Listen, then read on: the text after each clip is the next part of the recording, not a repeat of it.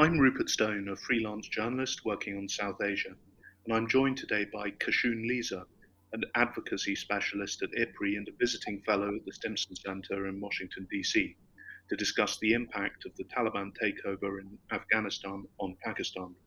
Hello, Kashun. Hi, Robert. Thank you for having me over. Thanks for being there. Kashun is well placed to offer insights on this subject as she's based in Islamabad and interacts regularly with Pakistani and American policymakers. Some have suggested that the Taliban takeover is a victory for Pakistan due to its alleged support for the group as an instrument of so called strategic depth and a counter to Indian influence in Afghanistan. Others, however, claim that the Taliban victory will galvanize militant groups in Pakistan, such as the Tehrik Taliban Pakistan or Pakistani Taliban, which target the Pakistani state. TTP is distinct from the Afghan Taliban, but the two groups cooperate nonetheless. It has been residing in Afghanistan since it was expelled from Pakistan several years ago, and some are skeptical that the Afghan Taliban will be willing or able to restrain TTP from attacking Pakistan. This is all the more important for Pakistan because TTP targets its closest ally, China, which has vast investments through the China Pakistan Economic Corridor, CPEC, the flagship of its Belt and Road Initiative. The Afghan Taliban may also refuse to recognize the Durand Line, the disputed border with Pakistan that its previous regime in the 90s never accepted, along with the border fence that Pakistan has mostly completed on the frontier. While Pakistan facilitated peace talks between the US and Taliban, it has had a tense relationship with the group at times, and it remains to be seen if the two will have a cordial relationship now the Taliban is in power. Pakistan is viewed with suspicion in Afghanistan, and the Taliban will have a domestic political incentive to maintain some distance from its neighbor. The Taliban has also recently conducted talks with India and seems keen to develop ties. So, Kashun, is the Taliban victory good or bad news for Pakistan? Oh, so it, there's some mixed reactions coming over the uh, the rise of Taliban in Kabul, uh, and as you have mentioned very comprehensively in the first two minutes, that Pakistan is uh, is allegedly said to have supported Taliban's rise in Kabul. Um, however, that's not the case um, because pa- for Pakistan's national interest, it's not uh, it's not good to see one group in power in Kabul, but rather to see peace and stability, um, which is why Pakistan is working and committed for an inclusive setup in uh, in Afghanistan, which is Kabul.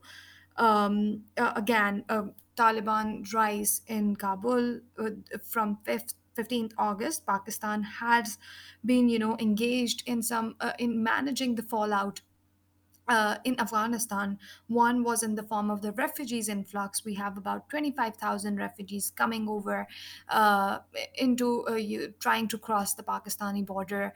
Uh, Pakistan has to cater to that, uh, given in the pandemic time. Second, Pakistan is also committed to the evacuation efforts. Uh, Pakistan is, you know, facilitating the evacuation of the international community. So in that case, Pakistan is already managing the fallout in Afghanistan. Um, and that does not work out fine for Pakistan if it does not ensure peace and stability in the region, because at the end of the day, the long term goal is regional connectivity. And Pakistan aims to connect with Central Asia through Afghanistan. If that needs to work out, um, regardless of who's in power in uh, Kabul and who's not and also as you mentioned uh, there's some uh, connection of ttp and isis-k which is critical for pakistan because pakistan have led and launched numerous operations against the militant groups which were uh, also operating uh, within the territory of pakistan. So pakistan does not want to again uh, create a situation in which it has to you know uh, again uh, launch operations towards the uh, militant groups. So there is also one concern which is why pakistan has a clear policy that it will not unilaterally recognize taliban unlike it did so in 1990s uh, yeah. And could you briefly comment on the impact of the takeover on US Pakistan relations, just with under a minute? Yes, that's a very interesting uh, conversation going on right now. That what will happen of the Pakistan-U.S. relationship now that Afghanistan, U.S. is out of Afghanistan. Uh, there's some sort of frustration in the U.S. at uh, in the US policymakers that Pakistan allegedly supported Taliban, and that frustration has led to somewhat restraint in uh, in the claims uh, and desires to continue that relationship. However, the Pakistan relationship, uh, US relationship, is going to be focused on Afghanistan, mitigating the militant group threats, responding to those threats. Uh, also, another uh, focus or lens is going to be China. So uh, Pakistan, uh, if Pakistan was looked over through the Afghanistan lens, now it's going to be looked over through the China's lens. Uh, however, we do expect some sort of uh, conversation on energy and climate subject. Thank you very much, Kashun. We'd better wrap it up there, but um, much appreciate your insights um, and lots to think about. Thanks and goodbye. Thank you.